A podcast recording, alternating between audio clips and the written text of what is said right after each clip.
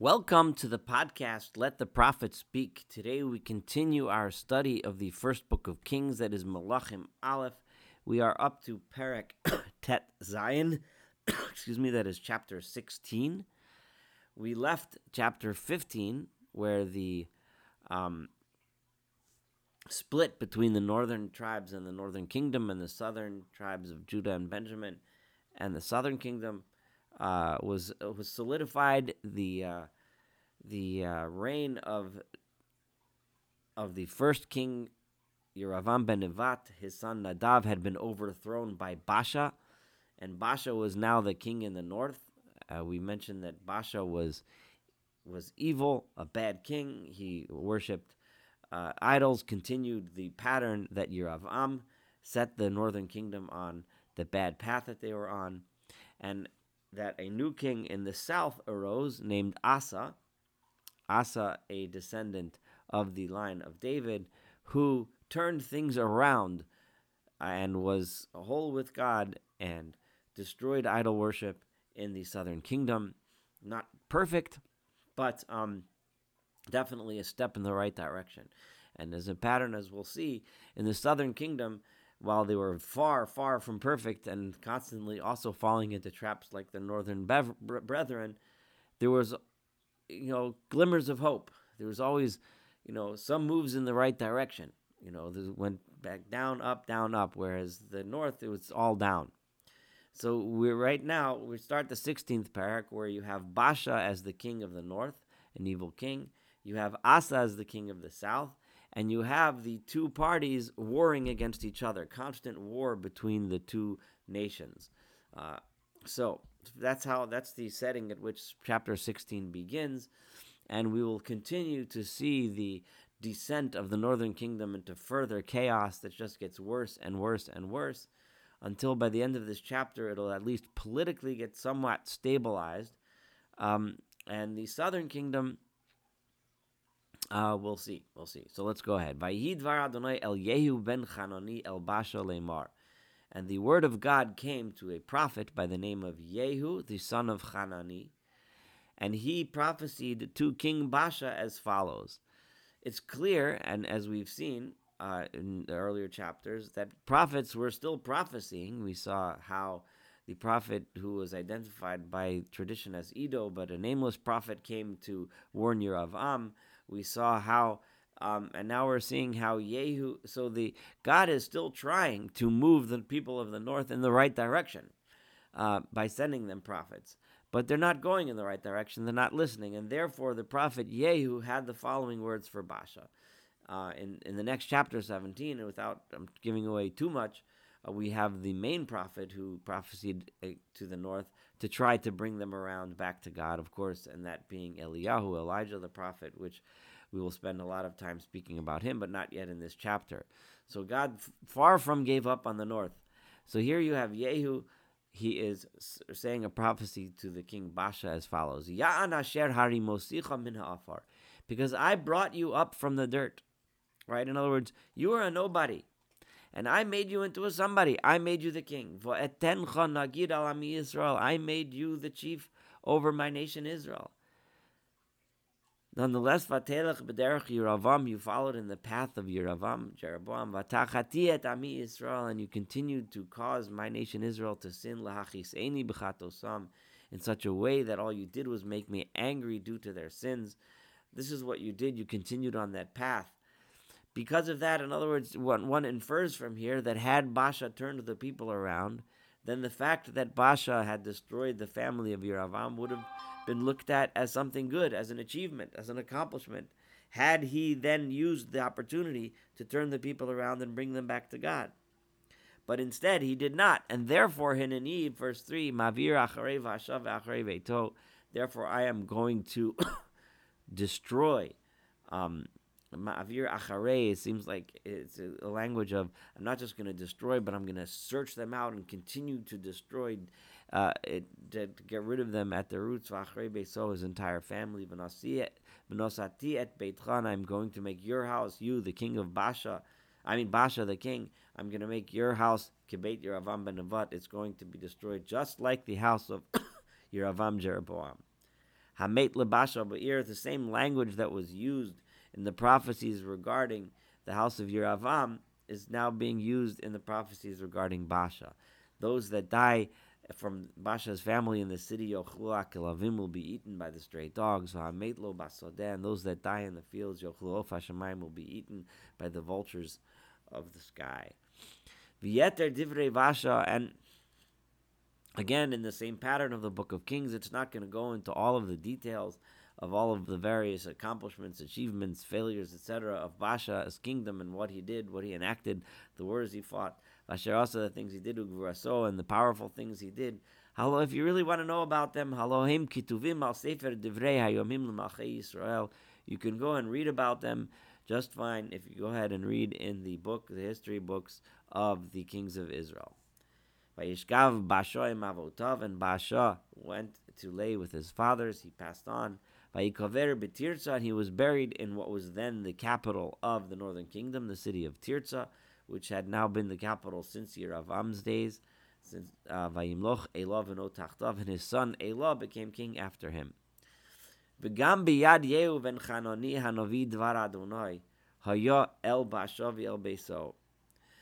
the, the, even though we saw somewhat of a little bit of a transition of power to the son, which is some level of a sign of stability, but it was over because the the the um, in in Yehu had a prophecy that which reflected the word of God regarding Basha and his family, uh, and and regarding Basha and his family and all of the evil that he had done in, in God's eyes. Because he made him angry b'ma'asei yadav with the actions of his hands. I know I've emphasized this before, but I'm going to continue to do so. That the key problem here is Yehu. I I'm sorry, not Yehu. Basha obviously we don't know exactly what he he, he may have said things he may have com- claimed to be praying to God but the key here is is that his ma'aseh yadav the actions of his hands were liyot kibes Yeravam were like the house the, of the evil house of of Jeroboam and um and and that which he had struck him meaning in this case in in uh, uh, and somewhat anthropomorphic terms, uh, struck striking God, so to speak, by by acting in this in this in this evil manner. So, in other words, he's continued on this path. He continued going down this path. Um, uh, um, uh, the, the, other understanding of Alasheri Ka'oto um, is is that that he had struck down the house of Yeravam. In other words, um, in other words, the, the fact that he had struck the house of Yeravam would have been something good had he then changed the path of the kingdom to the good. But because he did not, and he continued in the evil ways of Yeravam, now that which he had struck Yeravam is now looked upon as a sin, as something bad, because clearly he had no right to kill the family of Yeravam if all he was going to do was continue on the same path. So let's continue. Now we're going to flip for a little bit as we go back and forth so that we understand what's going on in the southern kingdom at this at this contemporaneous time. Bishnat Esrim during the 26th year, La'asa Melech Yehuda, of the reign of Asa, the king of Yehuda, who, as we learned before, ruled for quite a long time, like 40 years. Malach Elah ben Basha. That is when Elah, the son of Basha, became the king al Yisrael betir Sashnatayim. And he lasted as king for two years. But as we will see, he was a drunk and he was an evil king. Vayikshar Olav Avdo Zimri. His, he had a servant whose name was Zimri, who was Sar Machatzis. He was a, a, a general or a commander over half the chariots of the armies of the northern kingdom. So he was a powerful general in the army. And he, the king Elah, was getting drunk in the capital, drinking wine, getting drunk. Beit Arza, in the house of Arza. Asher al Abayit Betirza. Arza was the was one of his top men who was in charge of the king's palace's affairs, and uh, the king was busy getting drunk in his house, and which made him vulnerable to an attempted coup.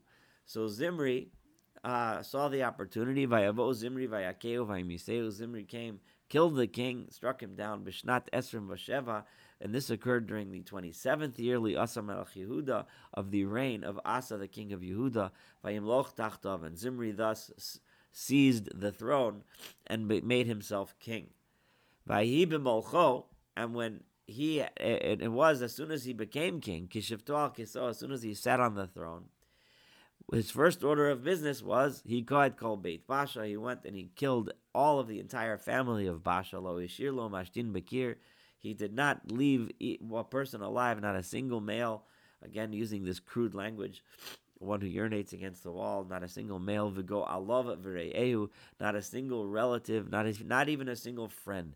So any supporter of the family of Basha who would have supported the king Elah, who he had just killed, were killed and gotten rid of by Zimri. Vayashmei Zimri at Kol Beit Basha. Zimri thus fulfilled the the prophecy which had been given by God regarding the house of Basha, Kidvar Adonai Asher Diber El Basha Biyad Yehu Anavi, like the prophecy which God had given to Yehu the prophet. Et Kol Chatot Basha v'Chatot Ela Beno Asher Chatu and the reason why this was done was because of all of the sins of Basha and all of the sins of Elah, his son, the drunk, Asher Chatu, that they sinned, Vasher Chatiu at Israel, and worse than that, that they brought the other Jewish people, the rest of Israel, to sin, La'achis, in, in such a way that all it resulted in angering at Adonai Yisrael Ba'avliam, angering God, the Lord of Israel, with their nonsense, with their with their false and and terrible um, behavior, specifically referring here most likely to the idol worship. V'yeser divrei Elah. If you want to know anything else about Elah, again, all These are all written in the history books of the kings of Israel. If you're interested, go look there. But here, with, for the point of of the book of Kings, this is enough for us to know. Now during the 27th year, Alasa Melch Yehuda, of the king Asa of Judah, when all these events occurred up in the north, Malach Zimri Shivas Yamim, Zimri was only lasted as a king for seven days, Betirza in the town of Tirza, still remaining the capital. And during this time, Zimri, uh, while he's sitting as the king, being busy taking his vengeance against Basha's family, the nation was involved in a war. They were encamped on Gibton, which was a Philistine city. The Philistines had, as we've seen in the last chapter, had started acting up again, even though they were subdued by David. They started becoming an enemy again, and the nation was camped against them in in battle. And um, Zimri, whose job was to be a general, uh, to be the commander over half the chariots, who should have been involved in war, was involved in in in this nonsense of overthrowing the king and getting rid of his family. So that obviously didn't make him very popular with the people. So so the people that were there camped, the, the nation, the army, uh, heard what had happened. They heard as follows that Koshar Zimri, that Zimri uh, rebelled against the king. Um, and uh, and Avagam he Koshar is he uh, he conspired. The Zimri conspired. Not only did he plan, but he killed the king. So so and they so they were kind of justifiably and quite understandably upset with their general who's busy grasping power for himself instead of defending the people during a war. So Vayamlichu kol Yisrael, the people of Israel, the people decided that we needed another king, someone who actually fights for us. So they took at Omri, they made Omri the king, and he was the Sar Tzava al Yisrael Bayomahu Bamachaneh. He was the general of the army over the northern people of Israel. On that day, then he was Mamachaneh, he was in the camp. He was there. So that general showed that he was interested in the people and interested in fighting their fight and, and defending them against their enemies, as opposed to Zimri, who was only interested in himself. One interesting thing here is we see how the appointment of kings was not exactly democratic as we would call it today, but somewhat democratic in the to the extent that the people had a say in who they were going to make the king. We've seen this when King Saul was made king, the people accepted him. When David was made king, we saw, and we see it here in the northern kingdom that the people chose their leader, and they chose their leader based on his leadership qualities. He had already shown that he was a faithful and trustworthy leader. and we'll see that although Omri was not exactly the uh, the best, to put it mildly, in terms of how he worshipped God and how he led the people, but he in, in terms of their spirituality, but in terms of being a a powerful and strong and reliable leader, Omri was able to restore some level of stability to the kingdom, um, which we're going to see soon. And and he did act in his people's best interest. At least that's what the what we can see. Vaya'ale Omri b'chol Yisrael imo migivton vayatzuru al tirza. So now, uh, so they made Omri the king, but Zimri is still sitting on the throne in the capital Tirza. So Omri now, with all of the people of Israel, left Givton. They left the siege, the where they were fighting the Philistines, and went back and now laid siege to the capital Tirza. When Zimri saw that the city was was was was surrounded and there was no hope for him against all of the army and Omri at their lead, he came to the the uh, palace citadel and the tall tower in the king's palace. And he burned down the entire palace, and he burned it, burned down the palace, and, died. So this is the kind of person who kind of followed a scorched earth policy. He burned the whole palace with all of, presumably with all of its wealth, maybe even with all many of the people that serve the palace inside, killing himself, but also depriving Omri of the of the symbolic um, victory of taking over the palace and beginning his rule there. So here you have Omri now starting without a palace and a devastated capital. Al um,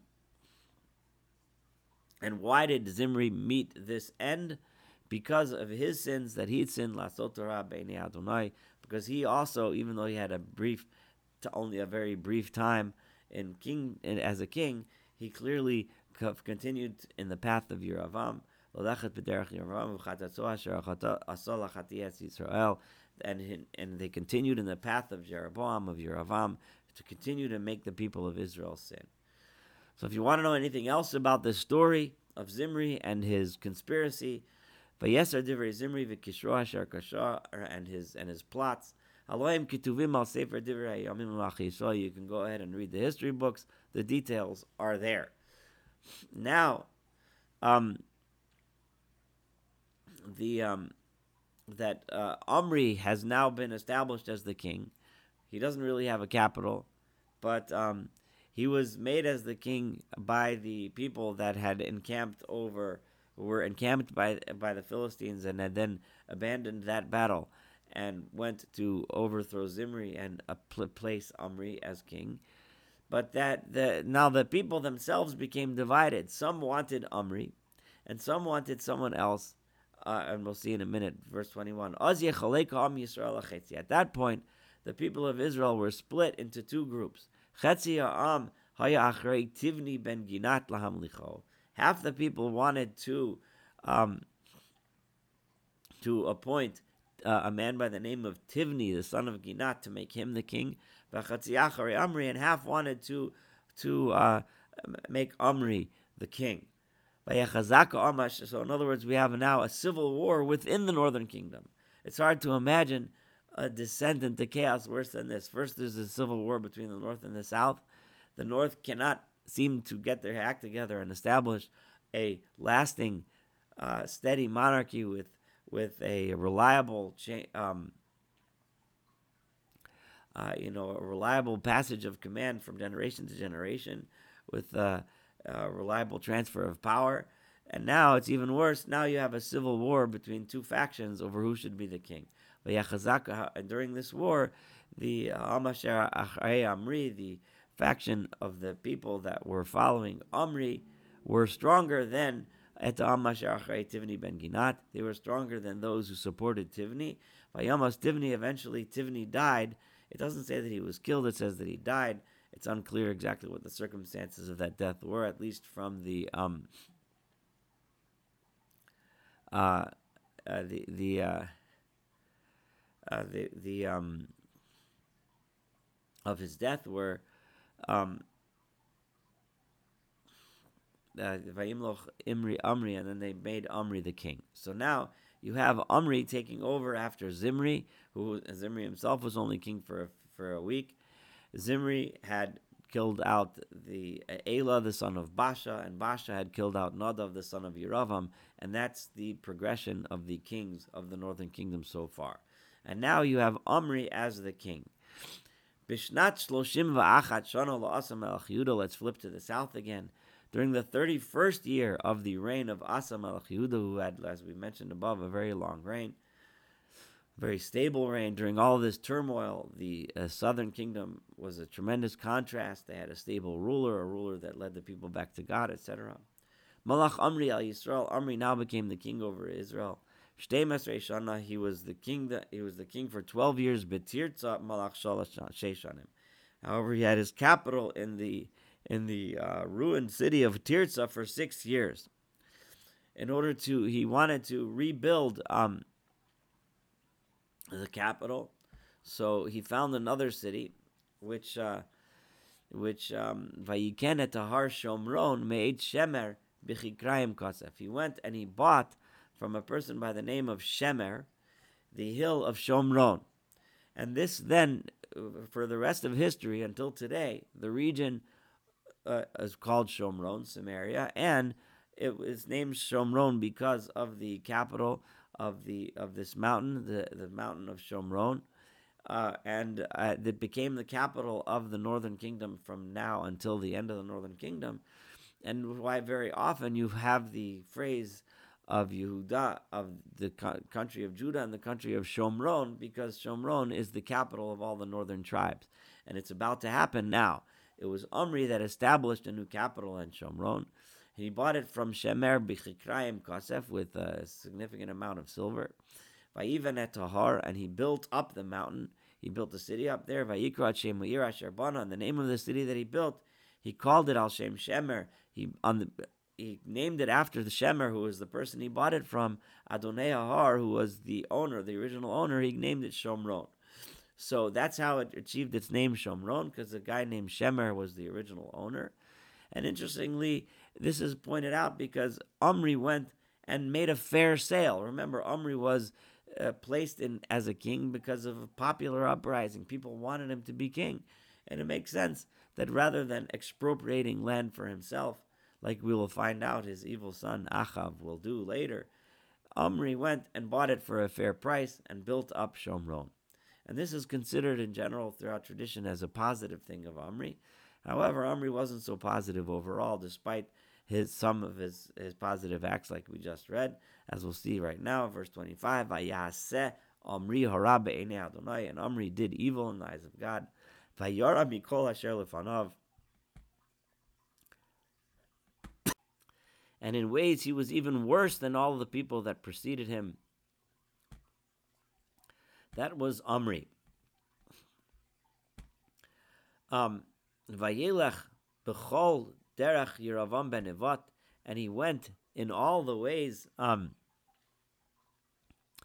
the, that uh, Yeravam had done, Yisrael, and in the sins that he had made the people of Israel sin. This is a phrase which we've heard over and over again. Lahachis es Adonai Yisrael in such a way as to make God angry with all of their nonsense, with all of their false gods, etc it would seem that the Mikol Asher Lefanav, and this is just um, something that seems to come out of the context, and, and as we read about Achav and his particular evil, um, it, it'll kind of be fulfilled, and that is is that it seems that the earlier kings, although they had other temples and so on, they were still at least nominally worshiping God. They were worshiping the God who brought the people out of Egypt. They were still maintaining that practice of worshiping God.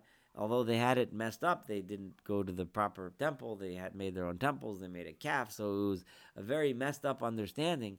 But it was they were still worshiping God. But now Omri seems to have been bringing people closer, which is why we started saying Bahavlehem. He was leading the people in their false gods, in their false nonsense, their their false worshiping which is the slippery slope that started with Yeravam and brought the people eventually to what we find with Achav, where he openly brought the the the worship of Baal, brought it into the population and made that the worship of the people. So it turned people away from God and towards a idol.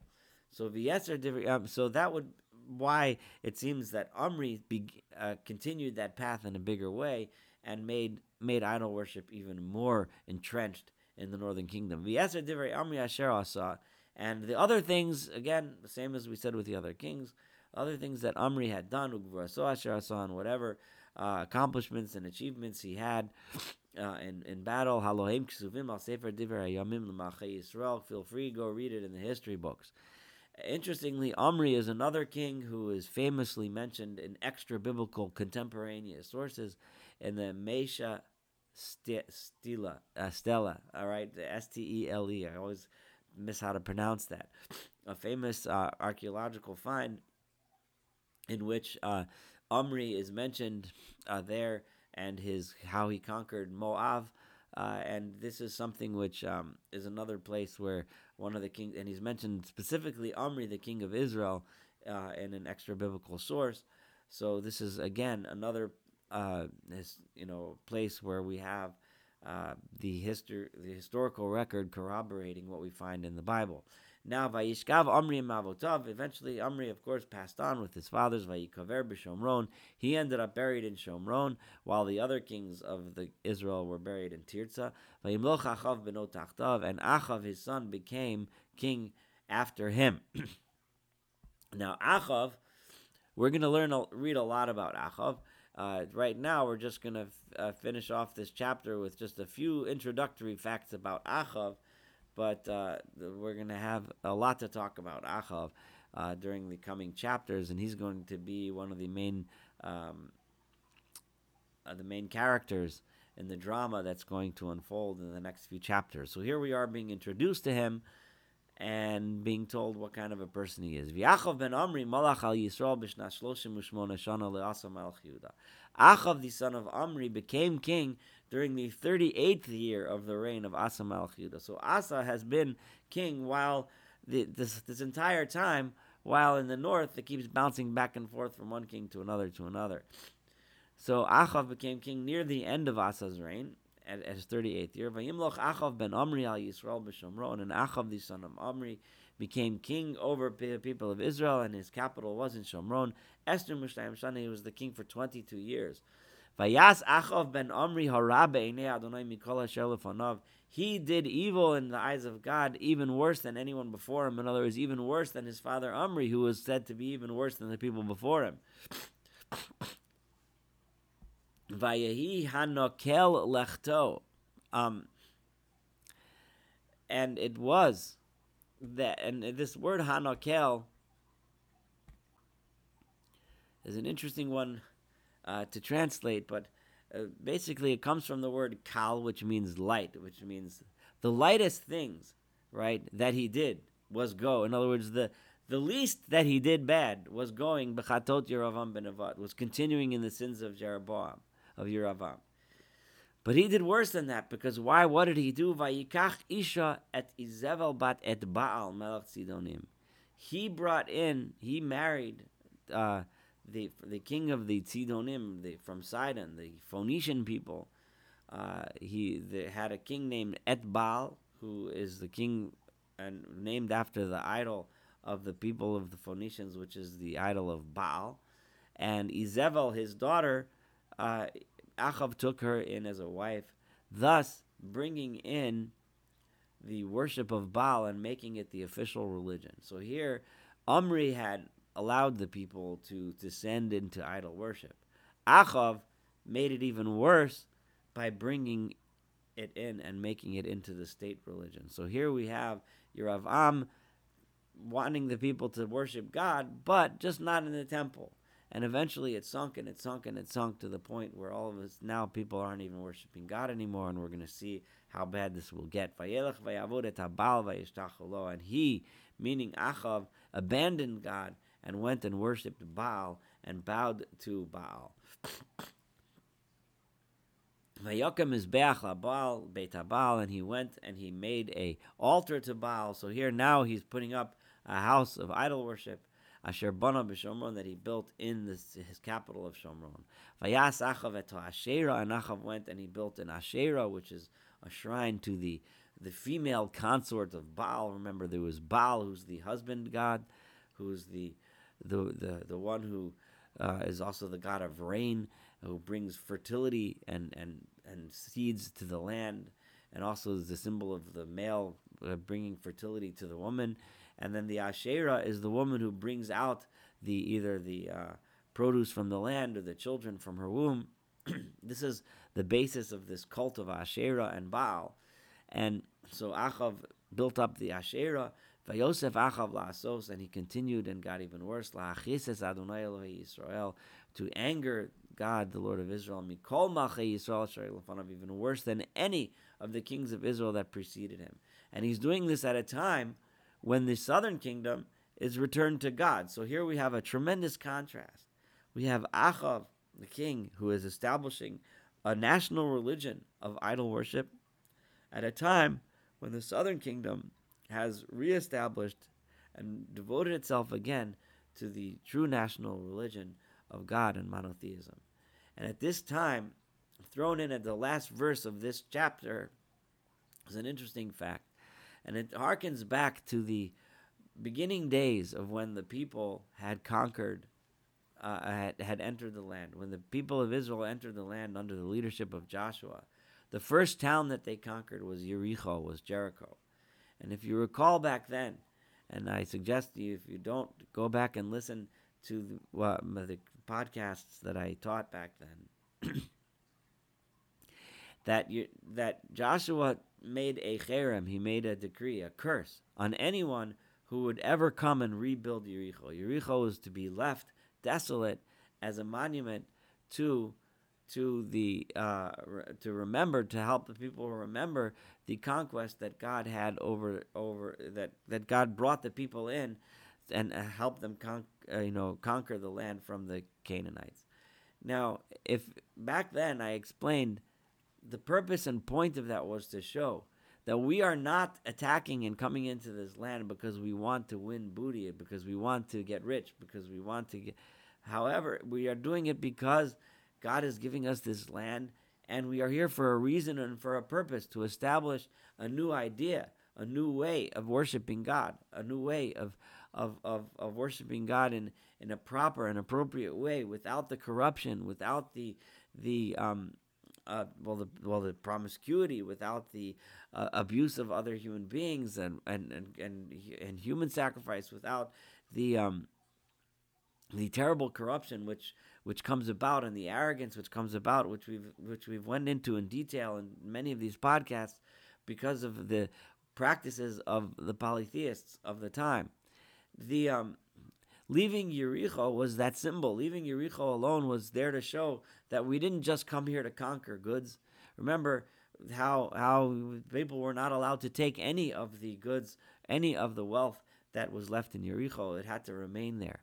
We didn't do. That's not the reason for us building up this place. And now that that Achav has brought the people full circle from that grand, grand notion of establishing a new idea, an idea, a worldwide idea that the entire world can work together in peace, and where we can, where there's one God, where we can all have the same unity of purpose. There's a reason, there's a purpose for us being here that we have to act in a certain way. It's not about sacrificing and appeasing this God, that, or that God, or the other one. It's about doing and living the kind of life that the one Creator has.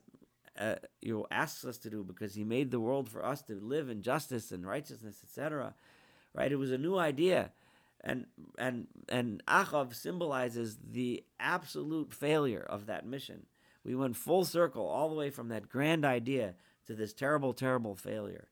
Therefore, it makes sense that at this time somebody would go and rebuild Jericho because all of a sudden we're no different than anyone else.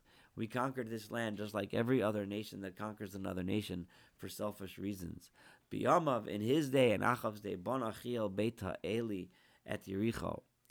Chiel, who was from Beitel, he went and rebuilt Yericho. Interestingly, Yericho is in the territory of the southern kingdom. So there's clearly people going back and forth from the southern to the northern kingdom, people buying property from the southern to the northern kingdom and back and forth.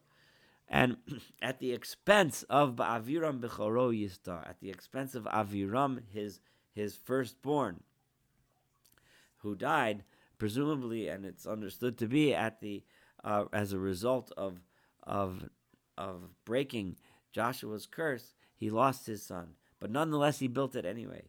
And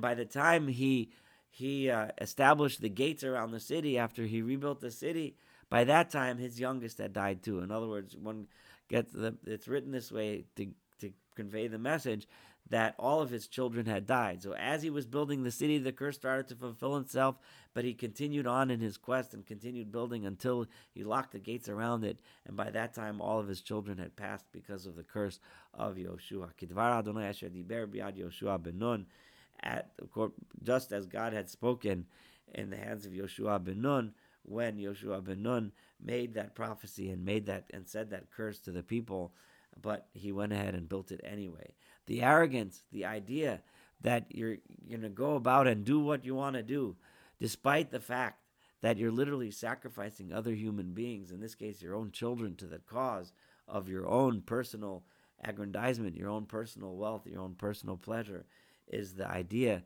that makes the idea of idolatry so disgusting, but and which is represented by Chiel doing this act. And, and it's no surprise that this happened under the leadership of Achav, who was the king in the north, that brought the people to this lowest level. I know this chapter was a little long, but uh, a lot of events happened. Uh, we're going to start the next chapter with uh, some very interesting events. So uh, stay tuned uh, for the story of Eliyahu, Elijah the prophet, and his um, back and forth between him and Achav and so on. So thank you so much for studying this together with me. Looking forward to studying the rest of this book of Kings, and of course, uh, have a wonderful day.